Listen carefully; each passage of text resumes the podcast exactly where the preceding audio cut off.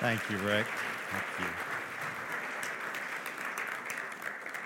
Well, thanks, folks. It's wonderful to be with you here this morning. I've already seen four Met people this morning, and uh, we have just a wonderful relationship here with that's five, I think I've just seen maybe. Um, we have a wonderful relationship here with Heritage. We feel we have a major stake in Heritage because we've sent two missionaries from the Met to Heritage. Dr. Reed and Linda, Rick and Linda, are greatly loved at the Met. And uh, we feel just so full of joy and thanksgiving for what the Lord is doing through them here uh, in training up future workers for the harvest field here in Canada and further afield. So it's wonderful for me to be here and to bring greetings from the Met. If you've got a Bible, I'd be grateful if you could open it up or if you've got a device with some scripture on it and find Psalm 16, which we're going to focus our attention on for these next few moments. I'm going to read from the ESV. Psalm 16, do follow with me. A miktam of David. Preserve me, O God, for in you I take refuge. I say to the Lord, You are my Lord. I have no good apart from you. As for the saints in the land, they are the excellent ones, in whom is all my delight. The sorrows of those who run after another God shall multiply. Their drink offerings of blood I will not pour out, or take their names on my lips. The Lord is my chosen portion and my cup. You hold my lot.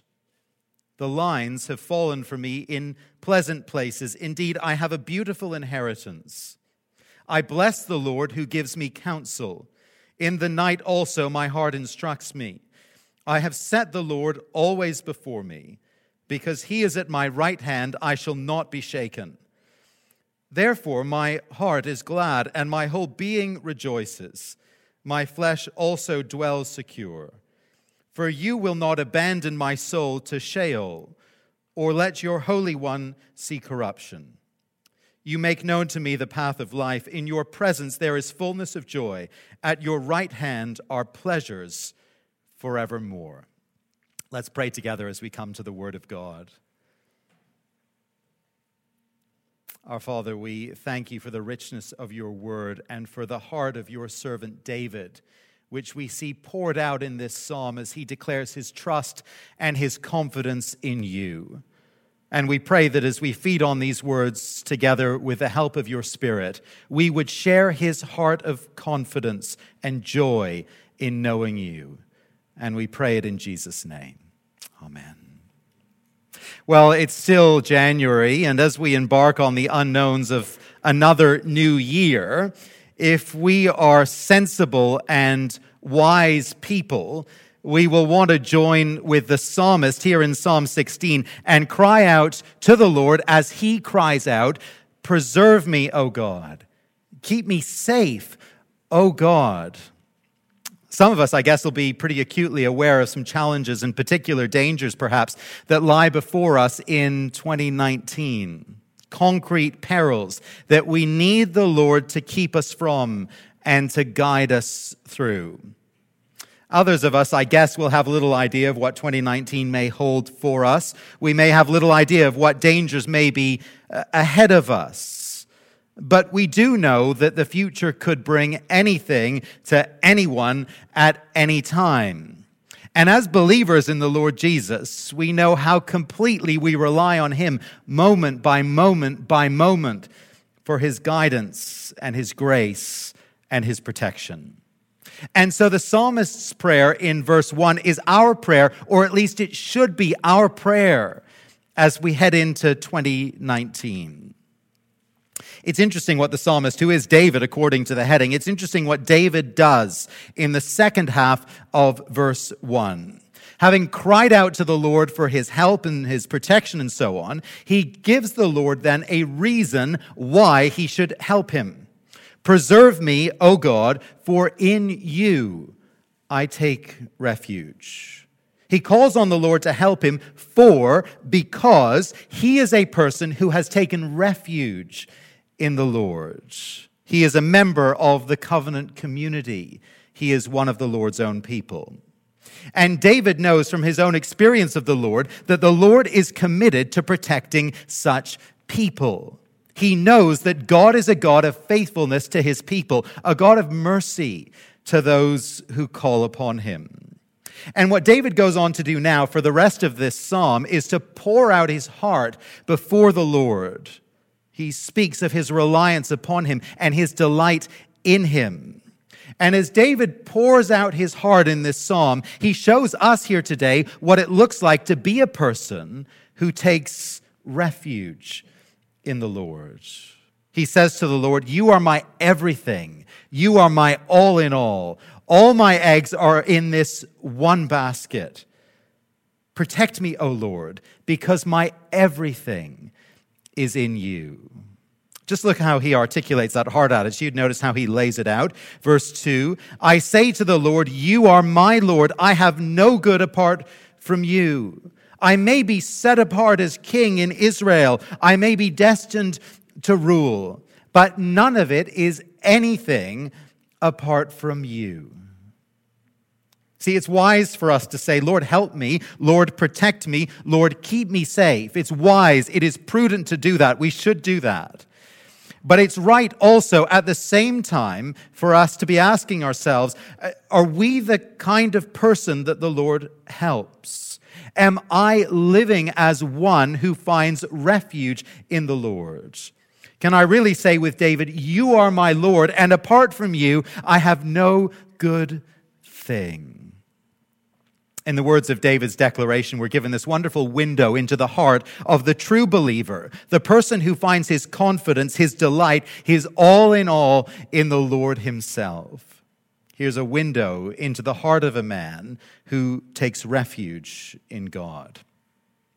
You know, I think you can tell quite a lot about a person by their tastes, what they enjoy, what they prize. In some societies, I've observed you can place a person's social background, their education, their upbringing pretty precisely by some of those kind of softer choices. I've spent a big chunk of my life living in the UK, and it's quite a well known fact that in England, the aristocracy have this most incomprehensible taste in socks. It's a very weird thing. Maybe you've encountered this. If you spend any time in England, you may know what I'm talking about. If you see someone on the tube, on the, on the subway in London, and they're wearing a very sensible and a well cut suit and sensible dark shoes, but they're sitting down, and you see peeking through between their trouser leg and their sock like fluorescent pink socks. And you do, you see this. It's the weirdest thing. You know something about that person almost for certain. Their blood runs blue within the aristocracy like that kind of thing.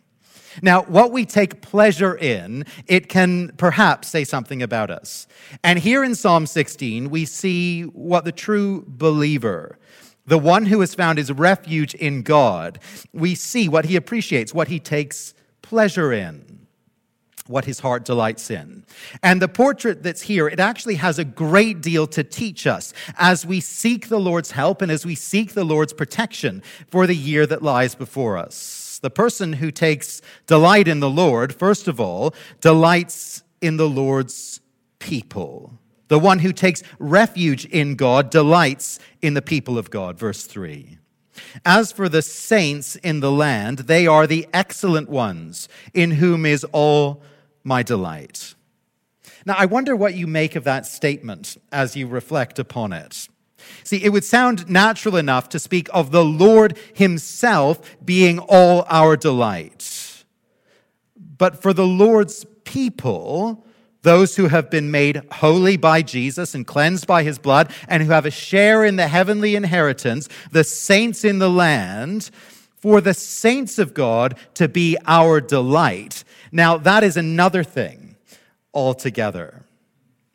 If we have any experience of church life, any experience of Christian ministry, of Christian leadership, as I know many do here, then we know full well that the saints of God can bring us pain just as well as they can bring us joy. The holy ones of God can actually, from time to time, be just a little bit challenging to deal with. We invest in relationships in church because we know they're important. We bear with one another because, well, we're family in Christ. We bite our tongue sometimes because we know that it's, well, a requirement of our job, maybe, quite apart from anything else. But to delight in the people of God, well, that sounds like a little bit of a tall order just sometimes. And no doubt it was for David as well. He knew the frustrations of sin and betrayal, even within the community of the people of God. But nonetheless, he insists that there is good reason to take delight in them. He insists down here in verse 3 that they are the excellent ones.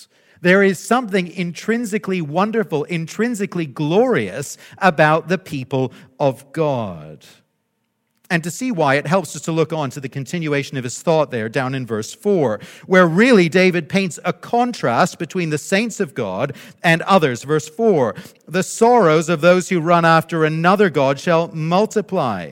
Their drink offerings of blood I will not pour out, or take their names upon my lips. As David finds his delight in the people of God, he turns his mind's eye to the peoples of the nations around him. Those who worship not the Lord God of Israel, but the idols of the nations, who run hurriedly and frenetically after these other gods. And he sees in them and in their pattern of life a way of misery.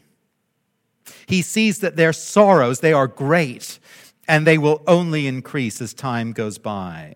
And as he looks out on the nations running after their other gods, pouring out those libations of blood, calling upon names that cannot help and cannot save, as he does that, David sees that the people of God are glorious. He sees that safety is to be found in their company. He delights in the saints whom the Lord has placed around him. It's a very striking value judgment that David makes there in verse 3 when he calls the people of God the excellent ones. I don't think that that was an obvious judgment to make either then or now. For much of Israel's history, you'll know this through your studies. The people of Israel, well, they looked downtrodden, they looked weak, they looked divided, and they looked almost certainly doomed on a national level. The Egyptians or the Assyrians or the Babylonians or whatever nation it was at any given time, they looked more glorious, quite frankly in the days of Jesus' earthly ministry. Well, his people didn't look all that glorious, did they? A ragged bunch of fishermen and social outcasts. Then think of the apostles, shipwrecked, imprisoned, all the rest. And then think of the church of Jesus Christ today in our land. We're pretty ordinary, most of us. Not all that impressive in the eyes of the world. Weak and sinful, feeble and flawed. That's us. Surely glory is to be found in the leaders of society out there beyond the church's walls. The wealthy, the clever, the influential, the powerful, the fashionable, the famous. Most of us, most of the people in our churches, we don't tick too many of those boxes. That's not us. But David's tastes, well, they have been attuned to the tastes of God Himself. His worldview has been radically reformed by the Word of God, by the experience of the grace of God. And he sees now that the people of God are truly, thoroughly, genuinely glorious. And it's a mark of Christian maturity for us to see that today. To see the glory of a life that has been redeemed by the blood of Jesus that is being changed day by day by the Spirit of Jesus, so that each day that person looks just a little bit more like Jesus. The glory, perhaps, of a not very educated, not very clever person who, by the grace of God and through the gospel of Jesus Christ, has come to understand something that the world's philosophers, in their own right and by their own strength, will never understand. The glory of a people who may not be very wealthy, and who, in any case, give their money sacrificially away to the work of the gospel, but who have eternal riches in their possession that the wealthy of this world do not understand and in which they do not share.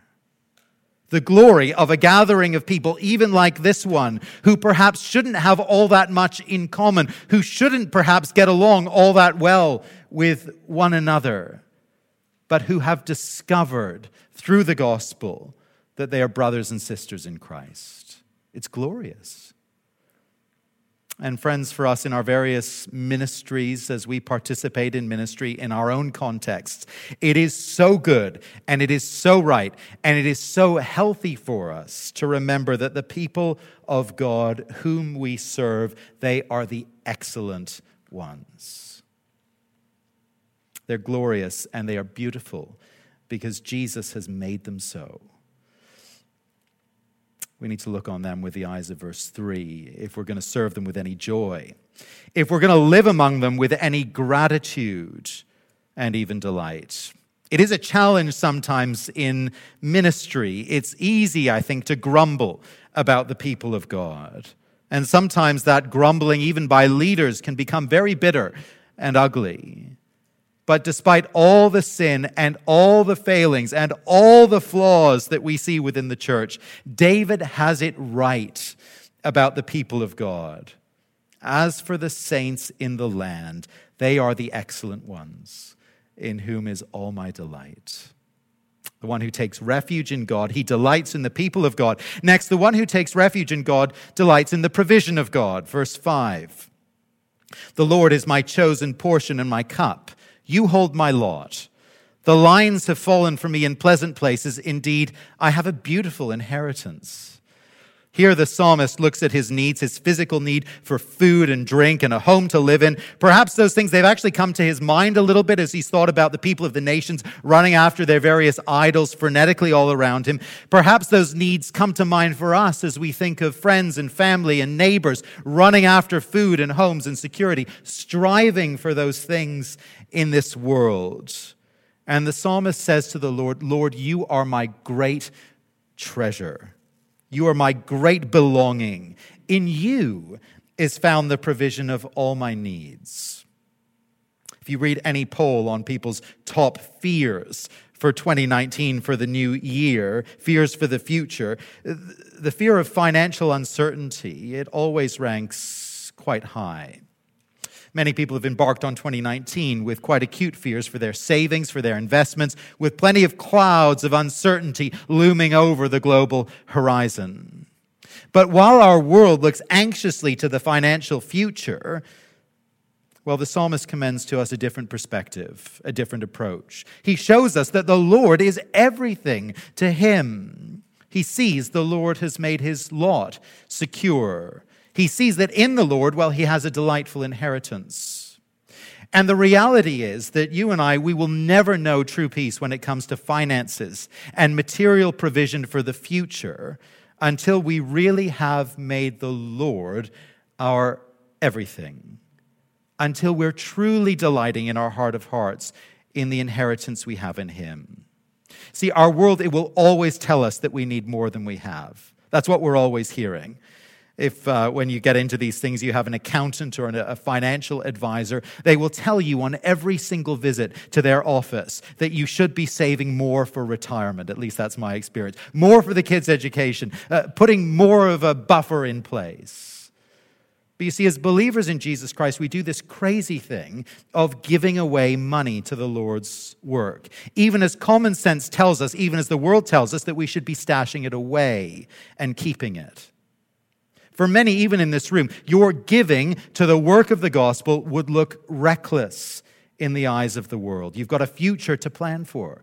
Why give anything away? Surely your pension fund, it'll need that. Surely your kids' education when they come along, well, they, that could do with that top up financially. Actually, as I think of it, for many here, your very presence in this room has probably meant some pretty significant financial sacrifice in one way or another. You've embraced some cost or some sacrifice to be able to study. Perhaps you've given up some more lucrative opportunities in the world. For many heading into ministry, well, ministry will mean some financial sacrifice, perhaps. And you and I will never escape that niggling sense of needing to accumulate more and to protect ourselves materially. We will never escape that sense until we learn truly to delight in the Lord and in his provision for us. Verse 6, if you notice it, it evokes an image of land division in ancient Israel, where each tribe was given a portion of land, and that was then divided among families to be handed down from one generation to the next as an inheritance that came even from the Lord Himself that imagery was actually coming uh, to mind for me just recently, traveling back and forth along the 401 between Toronto and Ottawa and traveling next to the St. Lawrence River. You've maybe done that, that drive on the 401. If you look at some old maps from the 18th or the 19th century of that area, you will see that the area north of the St. Lawrence River, for much of that stretch, was broken up into little strips and given out to settlers to farm and to try and to make something of. And often on those maps, what you would see is a, a straight boundary line heading north from the river up for, um, you know, a kilometer or two, marking out a division of land that was given to a family to farm. And now that's something like the picture here in the psalm.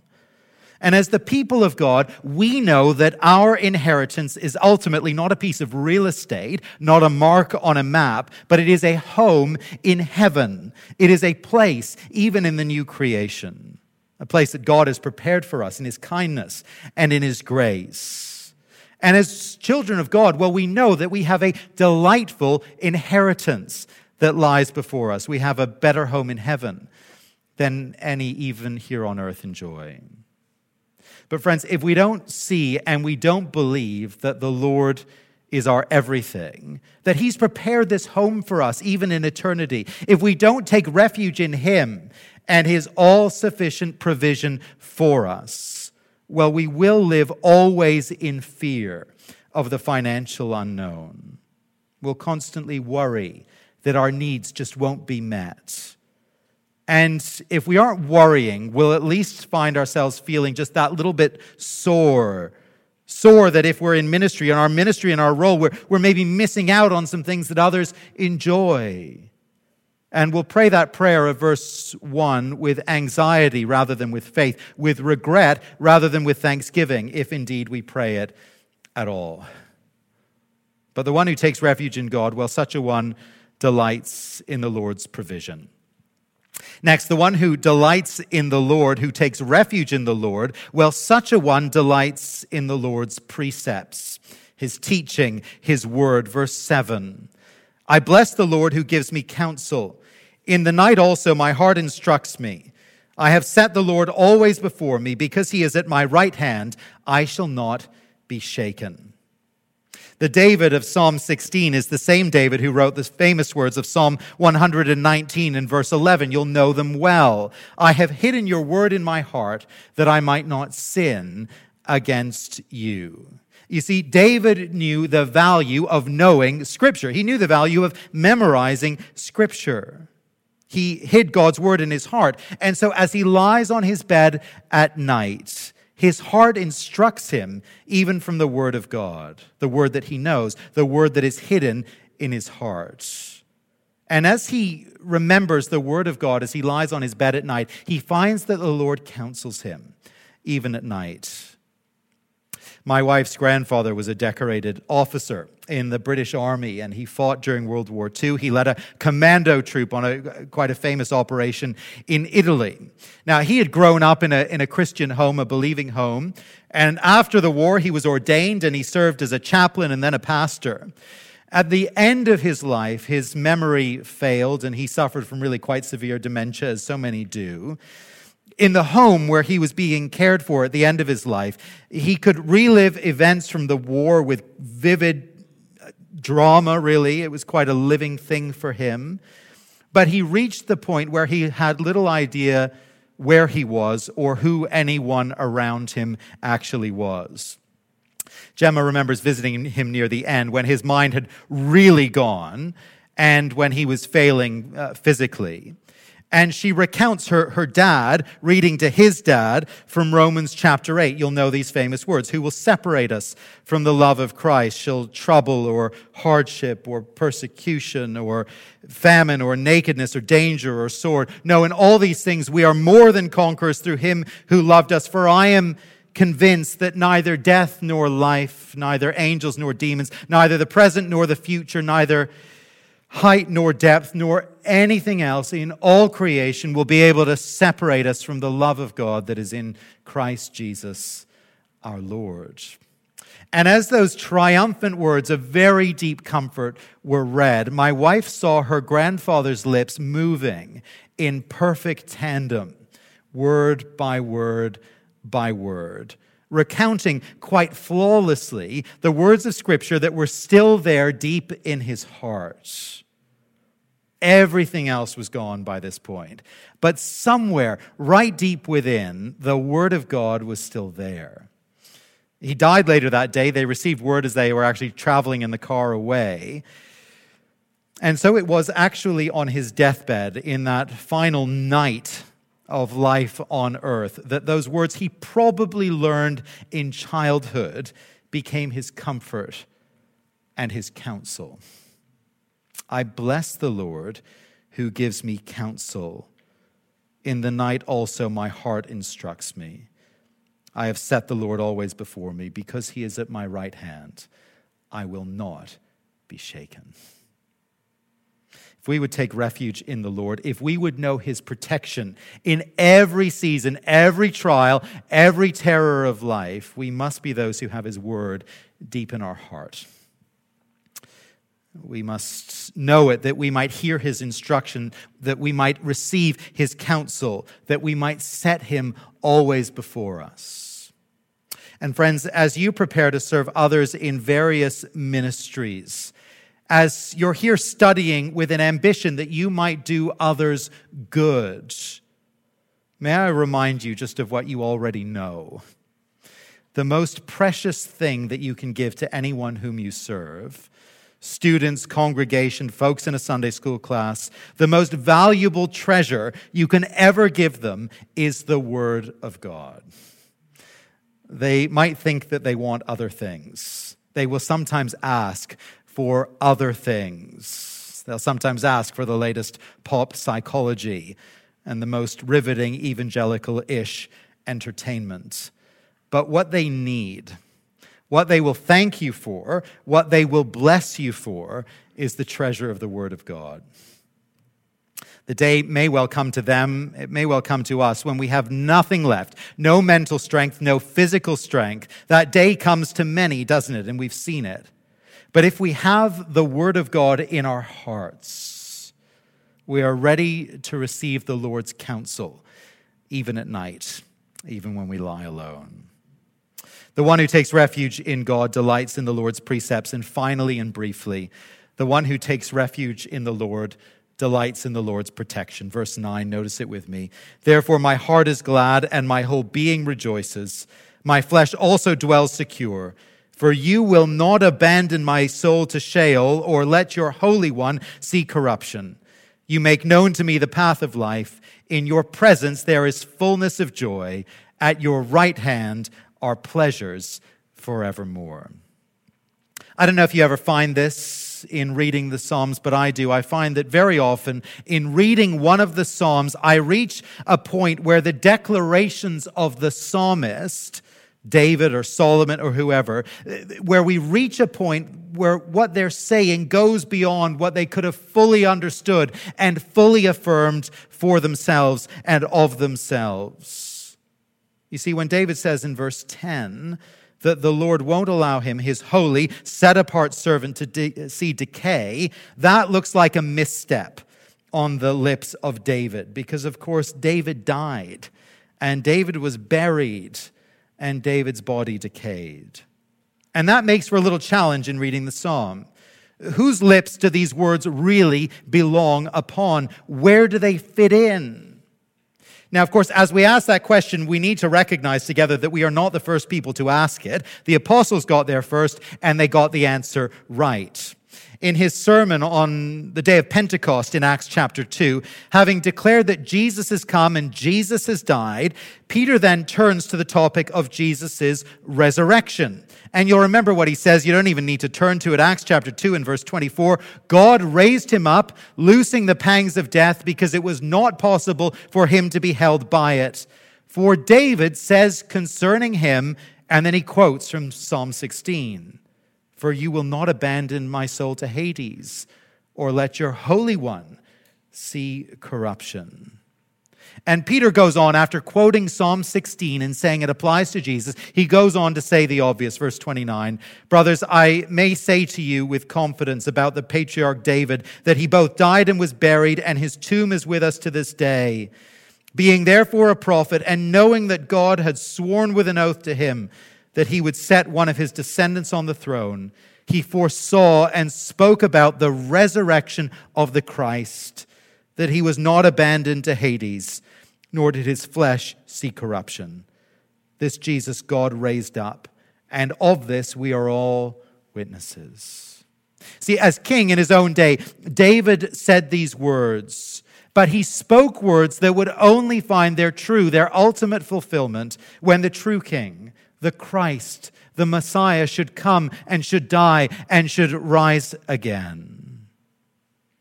And when Jesus didn't stay dead, when his body wasn't allowed to decay, but was raised to life again, well, David's hope for life beyond the grave and our hope for life beyond the grave, well, it was vindicated and it was confirmed. Final verses of Psalm 16 proclaim the hope and the confidence that God will carry the one who takes refuge in him he will carry the believer through death and out the other side into the joy and the security of eternal life. And think about Jesus. Jesus is the one who trusted God perfectly, of whom Psalm 16 is totally and wholly and entirely true. He is the man, he is the king who found his only good in God the Father, who delighted in the people of God, despite their sin, despite their opposition to him, who delighted in the Father's provision, even though the road was often hard, who delighted in the Father's protection, even as he faced the cross.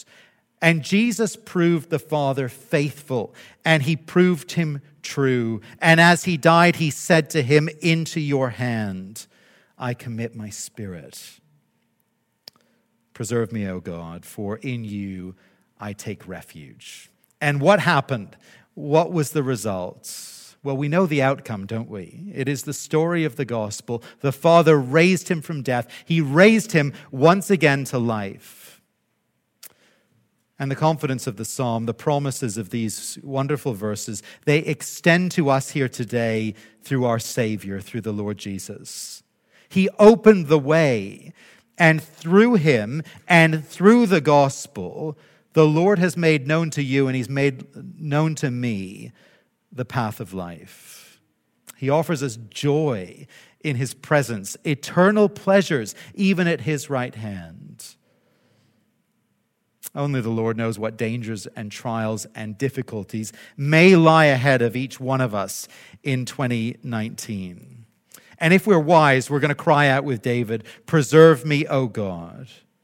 But if we're going to cry out to him in that way, we must also be ready to say and able to say, For in you I take refuge. I find my all in you. My trust is in you. Apart from you, I have no good thing. I delight in your people. I delight in your provision. I delight in your precepts, and I delight in your protection in this life and in the next. May that be true of each one of us this year and in all the years that God gives us. Let's pray together as we finish. Our Father, we thank you for the heart of David poured out in this psalm, and we thank you for the fulfillment of this psalm in the person of the Lord Jesus Christ. And we thank you that through him and in him and because of him, we may take these words upon our lips and say them with confidence and know that you are the faithful God who will give us refuge because we're in Christ. And we pray it in Jesus' name. Amen.